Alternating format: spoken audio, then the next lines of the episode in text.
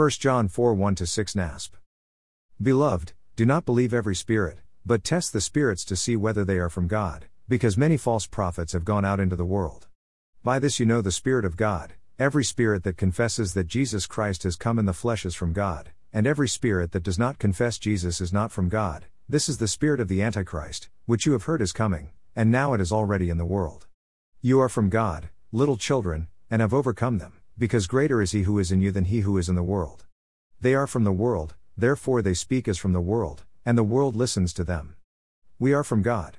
The one who knows God listens to us, the one who is not from God does not listen to us. By this we know the spirit of truth and the spirit of error. This is a topic that I have often thought about, and I am basically just putting this out to you folks, to see what you think about the reasoning and functionality that has come to my mind, after much prayer, pertaining to that which underlies this mandate, that we Christians have all been given, by the Apostle John. In both the Old and New Testaments, we are told that God is a spirit and that there is a spiritual realm, with competing spiritual forces. There are spirits that originate from God and are aligned with His purposes, and there are spirits that are not aligned with His purposes and are consequently not sent by God.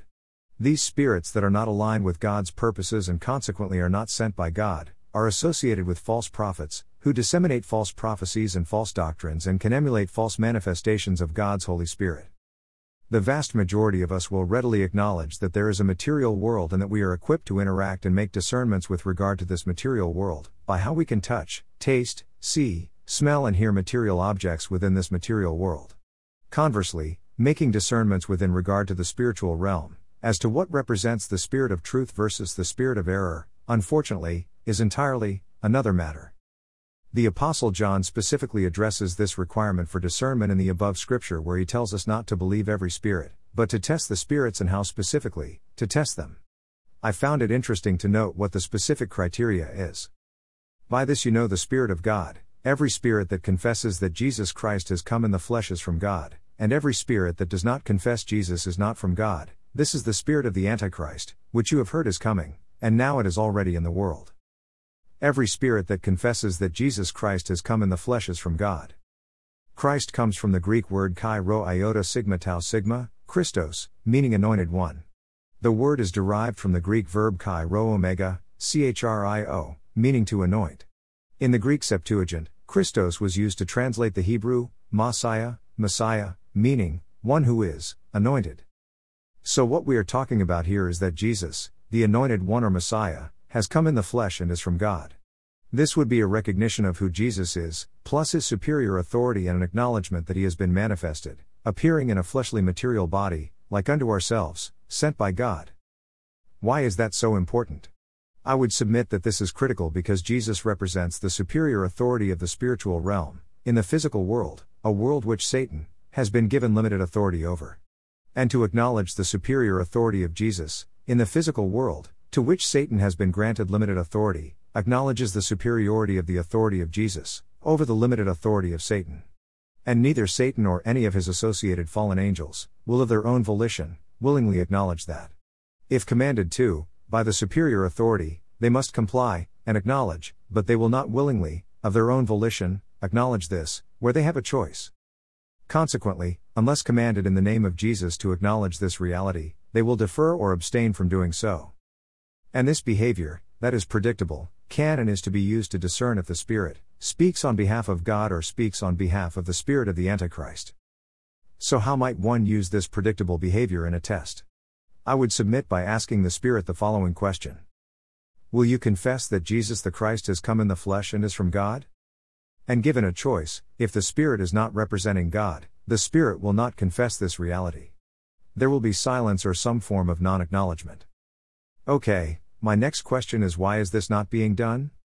I have read a good number of books authored by so-called prophets that expound upon how angels and or spirits have provided them with word-by-word dictation or verbatim transcripts to be passed on to the faithful and not once have I ever seen any instance where this test, provided by the apostle John, has been recorded as being exercised. Not one. Why? Many decrees have been passed on verbatim as coming directly from the Lord, but not one decree has been noted as having been tested, by those passing on these decrees. Not one. Why? Many prophecies have been passed on verbatim as coming directly from the Lord, but not one prophecy has been noted as having been tested, by those passing on the prophecy. Not one. Why? Considering that the apostle Paul tells us in 2 Corinthians 11:13 to 15 nasb that for such men are false apostles, deceitful workers, disguising themselves as apostles of Christ. No wonder, for even Satan disguises himself as an angel of light. Therefore it is not surprising if his servants also disguise themselves as servants of righteousness, whose end will be according to their deeds. With that reality in mind, does it not seem prudent to test the spirit sources from whence these words from the Lord originate? Do you recall anywhere in God's holy word where we are told that exercising discernment is optional? How about testing the spirits being optional? No, I didn't find any either. In fact, the exact opposite is explicitly emphasized. The criteria by which we are to discern is very clear. The Apostle Paul spells it out for us in Galatians 1 8 9 NASB, where he states, But even if we, or an angel from heaven, should preach to you a gospel contrary to what we have preached to you, he is to be accursed. As we have said before, even now I say again, if anyone is preaching to you a gospel contrary to what you received, he is to be accursed. Emphasis is mine. People who work with databases have a saying that speaks of reality when it comes to expected results when using questionable sources. The statement is garbage in, garbage out.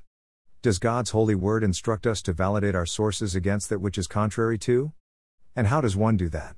Once again, Scripture provides the answer in Acts 17:11 NASB which states, now these people were more noble minded than those in Thessalonica, for they received the word with great eagerness, examining the scriptures daily to see whether these things were so.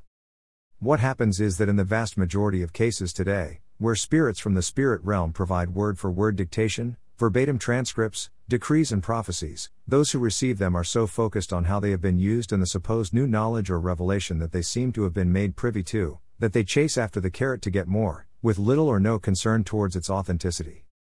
My question is where is the filter? Where are the safety checks with regard to authenticity? And most of all, for Christians, why does this not bother or concern you? The bottom line is that if this new so called flexibility didn't work for Paul, it shouldn't work for us either. For your consideration. Worthy is the Lamb. Blessings.